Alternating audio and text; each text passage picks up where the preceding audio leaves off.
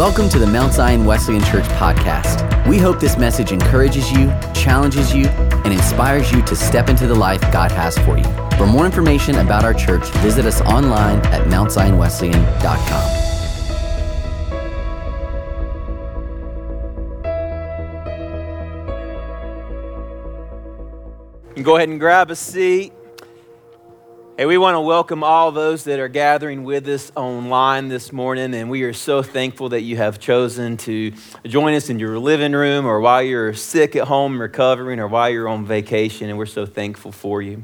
This week, we start week two of our study through the book of Daniel, and we're going to be in chapter two. So if you have your Bibles, you can join me there. The question that we have been going after throughout this series is how do we have courage? In a culture of compromise?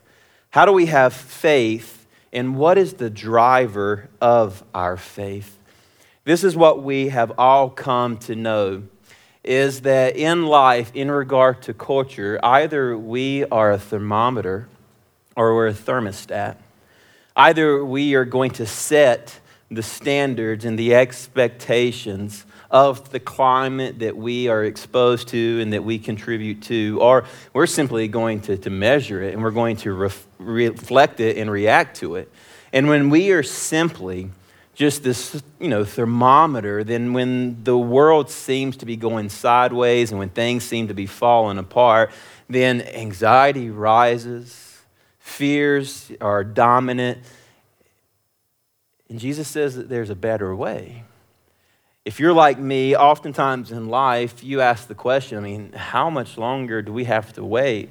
How much longer is God going to allow us to experience this chaos and all of this ungodliness? And then I'm reminded of the words of John chapter 17, uh, beginning in verse 15, where Jesus, where he is in the garden, and his world, I mean, just chaos ensues circumstances seem to be spiraling out of control.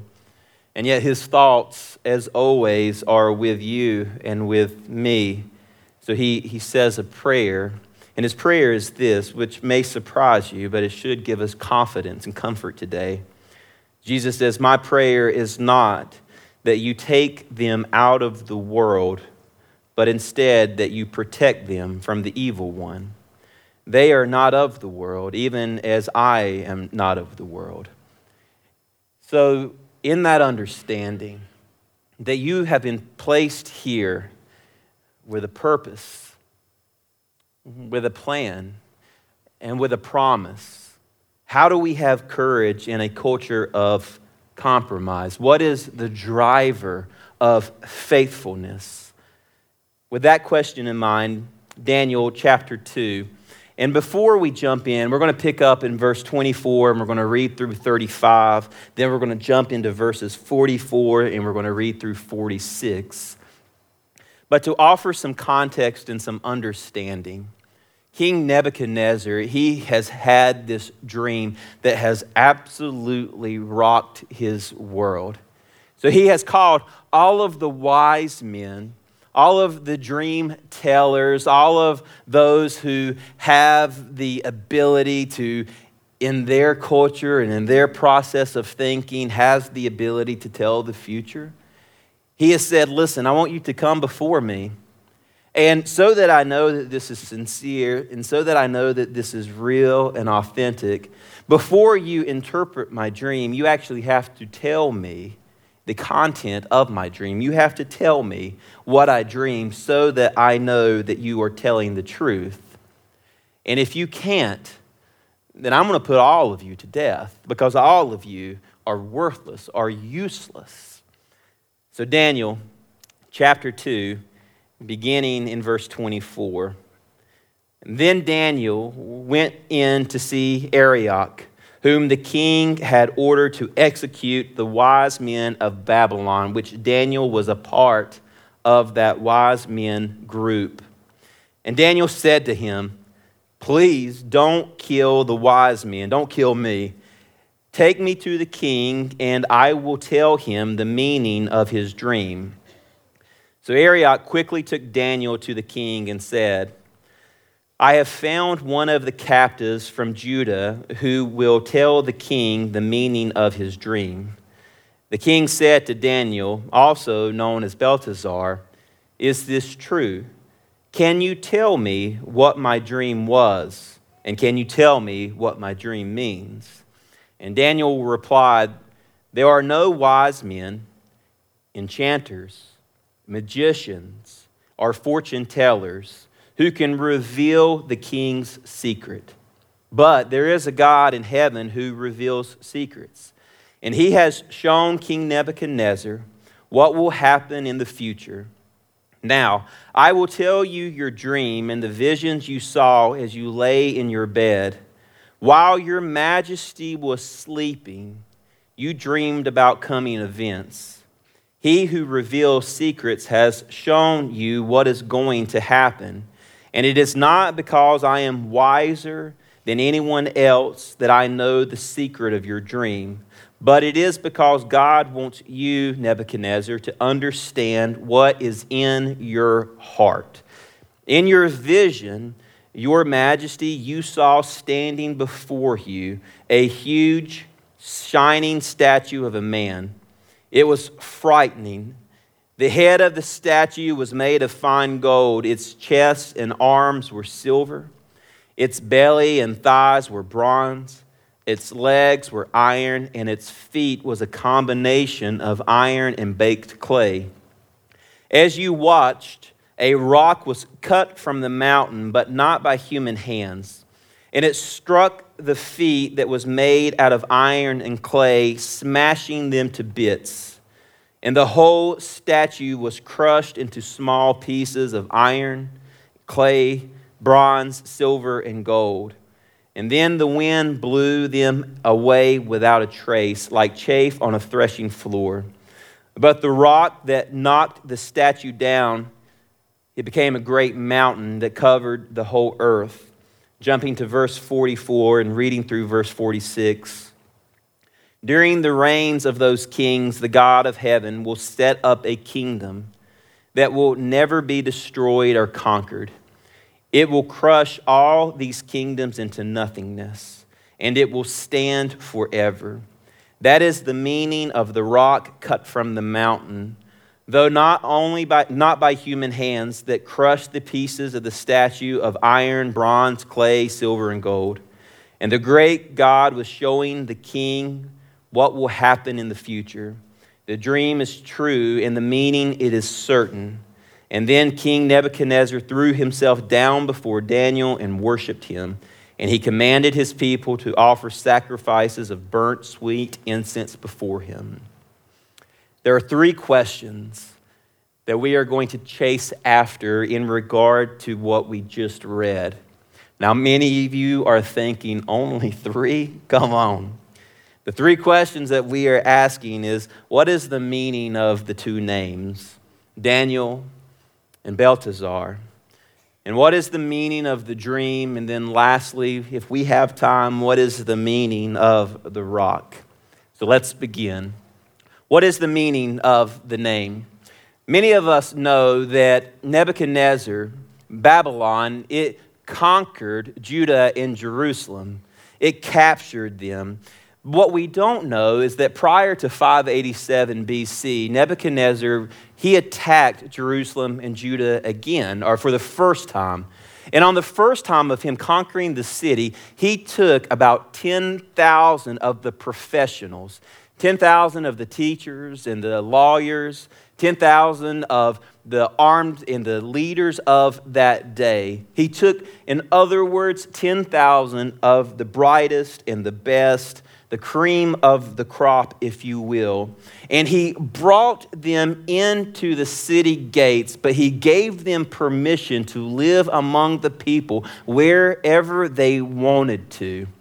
So, Judah and Jerusalem, the 10,000, they gathered outside, just outside of the skirts of the city of Babylon. And during this time, that we refer to as the exile, a number of prophets representing what they claim to be God's will and his desire and his instruction, they came forth And they said to the 10,000, Do not assimilate into the culture of Babylon. Separate, isolate from them, be set apart from them, because if you draw close, then you will become like them. But then Jeremiah, he spoke up he stood up to the mic and he reveals in verse 29 what is in contrast to the prophet Hananiah's instruction. And Jeremiah 29, beginning in verse 4, reading through verse 8, lays out the blueprint that Daniel lived his life by. So, Jeremiah chapter 29, beginning in verse 4. This is what the Lord Almighty, the God of Israel, says to all those I carried into Jerusalem to Babylon. Build houses and settle down, plant gardens and eat what they produce, marry and have sons and daughters, find wives for your sons and give your daughters in marriage, so that they too may have sons and daughters increase in number there, do not decrease.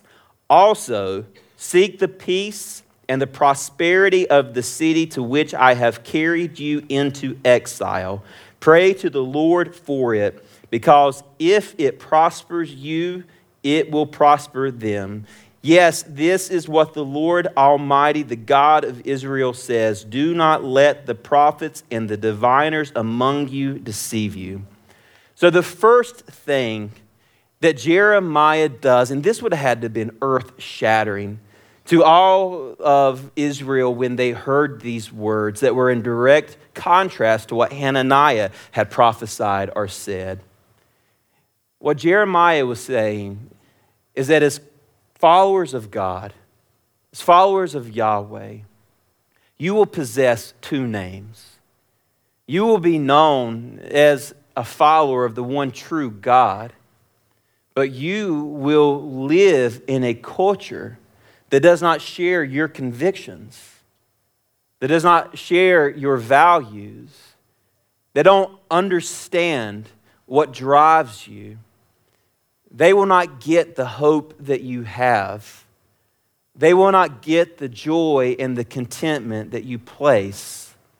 But make no mistake about it, you will have a distinct and specific identity as a God follower, as a disciple, even though you are living amidst brokenness, darkness. What Hananiah was saying was we have two options on the table we will either assimilate, we will become like the culture that we live in, that we dwell among. That we, if we expose ourselves to the brokenness, to the darkness, to the compromised culture, to the declining culture, we will inevitably become to reflect that culture. We will become like that culture. But there's another deal on the table, and this is what Hananiah was saying. We need to isolate, we need to separate from the culture. We need to drive away as far as we can from them. And we need to start our own community of like minded people who look alike, who think alike, who dress alike, who act alike, who all share the same values. But Jeremiah steps up and says, that is not God's desire. That is not God's will. That is not God's call, His plan. That will not fulfill His promise for your life. Instead of isolating, instead of separating, instead of assimilating, there, there's another deal that you are to take, and that is to, to infiltrate, to actually intentionally become part of that community. But in becoming part of that community, always recognizing and remembering your specific identity.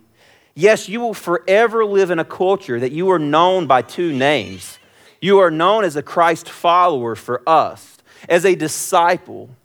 But we live in a community that don't understand. We live in a culture that is decaying, that is crumbling, that is falling, and yet we are called to be salt and make things better. We are called to be light in a culture of darkness, to make things brighter, to reveal the goodness, the promise, the hope, the love that we as identifiers in Christ Jesus have.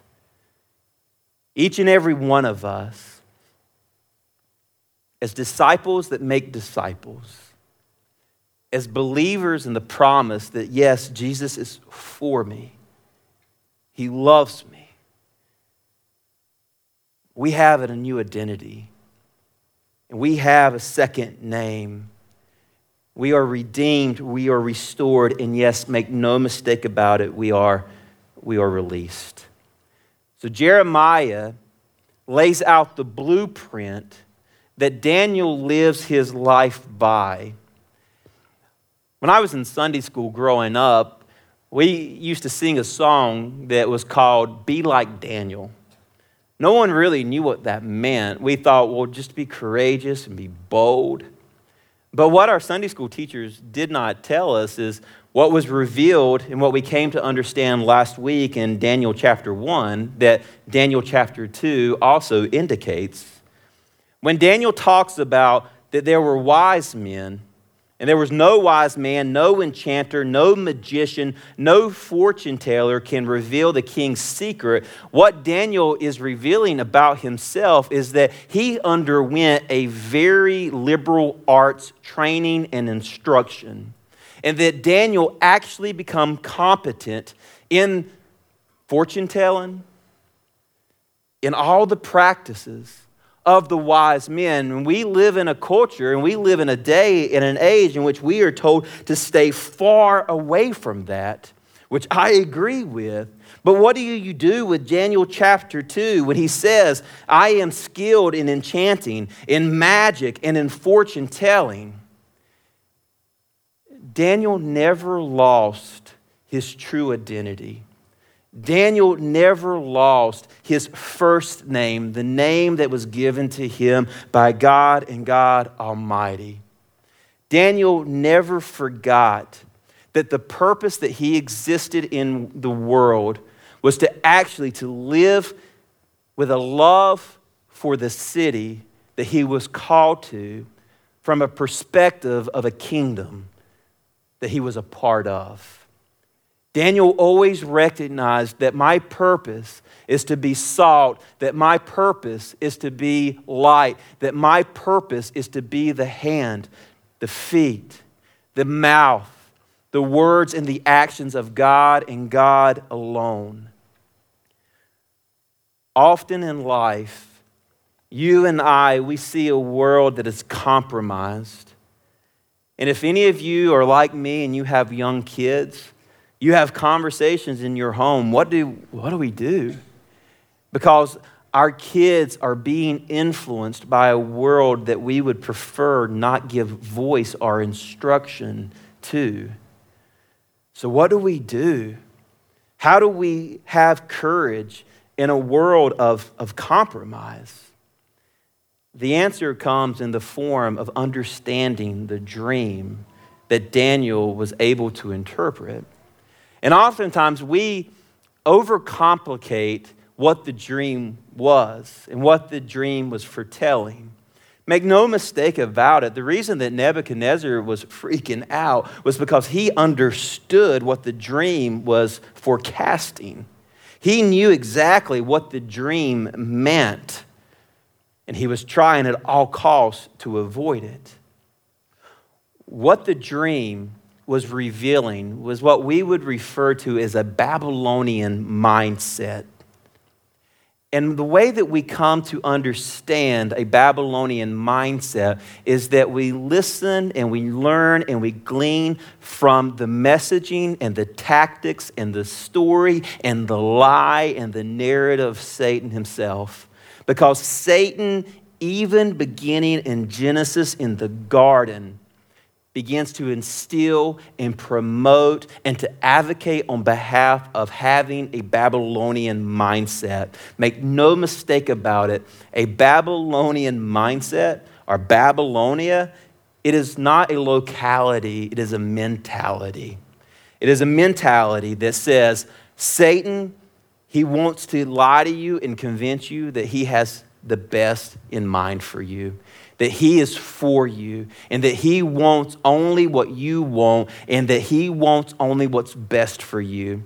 And then He also wants to convince you not to trust God, that God doesn't want what's best for you, that God only wants what's best for Him. Genesis chapter 11, verse 4, we begin to see this Babylonian mindset revealed. Genesis 11, verse 4 Then they said, Come, let us build ourselves a city with a tower that reaches to the heavens, so that we may make a name for ourselves. Otherwise, we will be scattered all over the face of the whole earth. And then Genesis chapter 11, verse 9. That is why it was called Babel, because there the Lord confused the language of the whole world. From there, the Lord scattered them among the whole face of the earth. And then Revelation chapter 17, verse 5, is proclaiming what is to come. The name written on her forehead was a mystery Babylon the Great, the mother of prostitutes and the admiration of those on earth. And then Isaiah 47, beginning in verse 8. Now then, listen, you lover of pleasure, lounging in your own security and saying to yourself, I am, and there is none besides me. I will never be a widow or suffer the loss of children. Both of these will overtake you in a moment. On a single day, you will lose your children and you will become a widow. They will come upon you in full measure, in spite of your many sorcerers and your potent spells. You have trusted in your wickedness, and you have said, No one sees me. Your wisdom and knowledge misled you when you say to yourself, I am, and there is none besides me.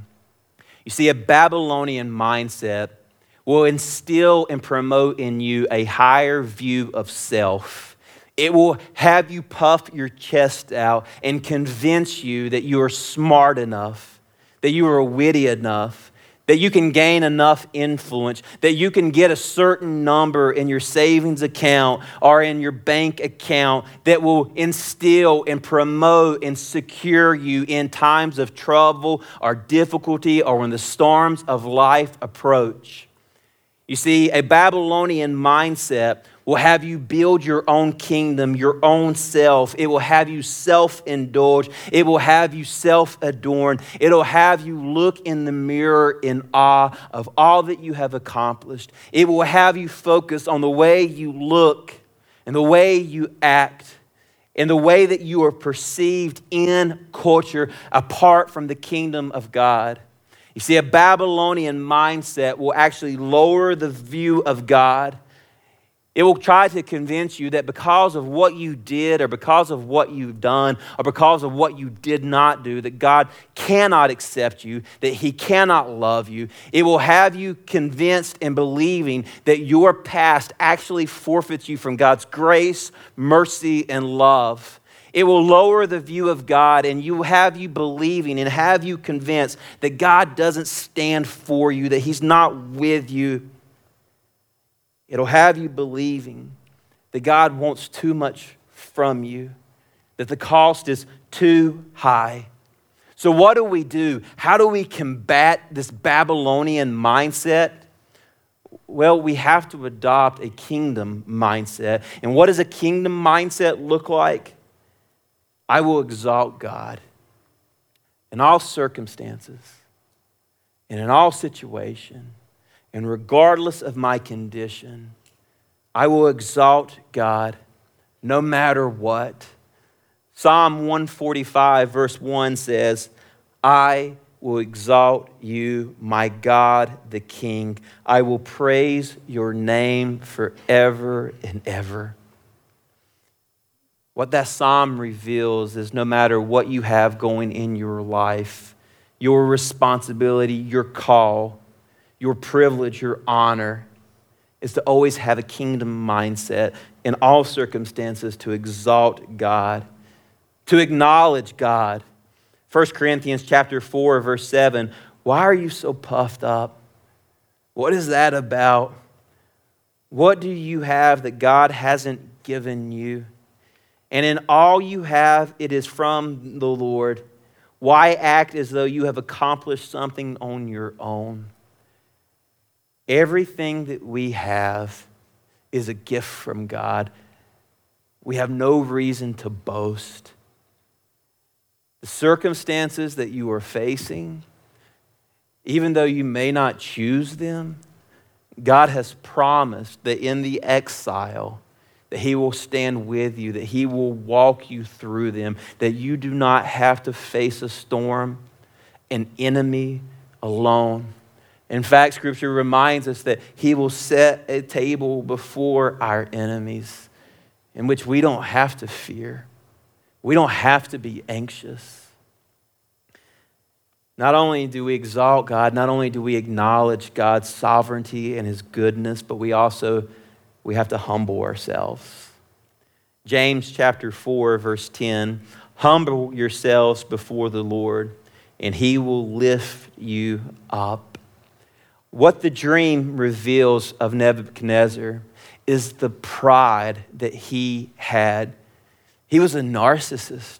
In fact, what we will see next week is that his dream, his desire, was to build a statue like the Statue of Liberty in his image so that everyone would know how powerful that he is, so that everyone would know how strong and how majestic he was, that it would last for all of ages. You see, what a Babylonian mindset will try to convince you is that your kingdom is the only kingdom. And make no mistake about it, each and every one of us within the sound of my voice, we are all building a kingdom right here, right now. Either you are building your kingdom, or you're building their kingdom, or you're building his kingdom. And if we're going to have a proper perspective and we're going to have courage in a culture of compromise, then we always have to be about building the kingdom of God. And that comes through praise, through exalting, that comes through acknowledging the goodness and the sovereignty of God and God alone, and that comes through humbling, humbling ourselves. So, what is the meaning of the rock? Notice that the rock in the story, it is the most inferior of the metals. You have gold, you have silver, you have bronze, and then you, you have this rock. Why? The rock represents the kingdom of God. And to our culture, to the world, the kingdom of God always seems weak. It always seems inferior. It always seems poor. But notice the rock. The kingdom of God, it does two things. It takes out the weak foundation of everything we are building our false identities on, that we are building our kingdoms upon. It scatters them. It absolutely destroys them. And one day, make no mistake about it, all lies and falsehoods false idols and misconceptions that we are building our kingdoms on, that we are building our lives upon. One day, the sky will part, the trumpet will sound, and Christ will come, and he will reign, and he will make everything that is broken, everything that is lost, everything that is sad and destructive and evil, he will make all things right. And on that day, the kingdom of God will reign for all of eternity. And that is why the simple rock that is referred to over and over and over as something that man did not create or design, it expands. Once a rock, then moving into a mountain. And what this is indicating is that the kingdom of God, it has come. And the kingdom of God, it is now. But the kingdom of God, it is also not yet. Meaning that we are living in a time in which the prophecies have yet to be fulfilled. And we are fully aware of the brokenness, of the evil, of the darkness, of the desires and the tactics of the enemy. We are personally and intimately aware of how frail the human body is, the human mind is, the human condition is. But that is not where we are to place our hope. That is not where we are to place and build our kingdom. Not in a politician, not in the economy, but in Christ and Christ alone. In Christ, when He returns, and He will return, He will become an unmovable foundation in which all things on that day will be made right. And on that day, every knee will bow and every tongue will confess that Jesus and Jesus alone is Lord. And that is our hope, and that is our promise. And on that day, each and every one of us will stand before a righteous and a holy God, and we will have to give an account for how we lived our one and only lives here on earth. And on that day, we will have to confess have we built your kingdom or have we built our kingdom? Have we found our name and our identity in culture or in you and you alone? Have we assimilated? Have we isolated?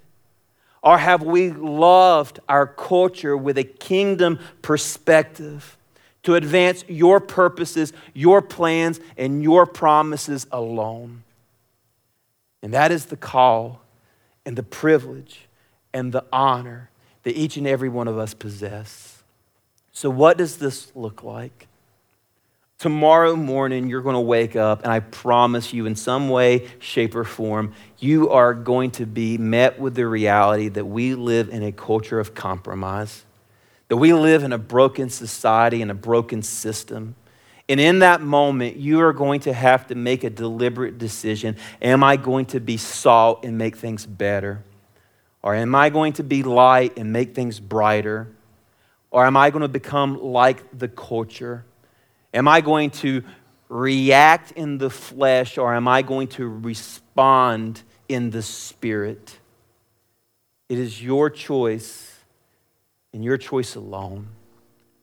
So, as Christ followers, as disciples who are called to make disciples, as a people, as a movement who are called to be grace and truth, what will you choose when the opportunity presents itself? Every head bowed and every eye closed. Father, reveal in our hearts and in our lives in this moment the areas of our lives that are not of you, the struggles that we have. And Father, may we praise your goodness. May we exalt you as King and as Lord. Father, may we acknowledge that you and you alone have the ability, the authority to place an identity on us and to actually transform our lives. Father, may we, in sweet surrender, may we humble ourselves and may we worship face down realizing that we cannot stand on our own, but that you stand with us, that you are for us. And Father, in all circumstances and in all conditions, may we advance and build your kingdom and your kingdom alone. We need your help. we pray this in the name of the Father, the Son, and the Holy Spirit. And all God's people say, Amen. Would you stand to your feet as we close in worship together?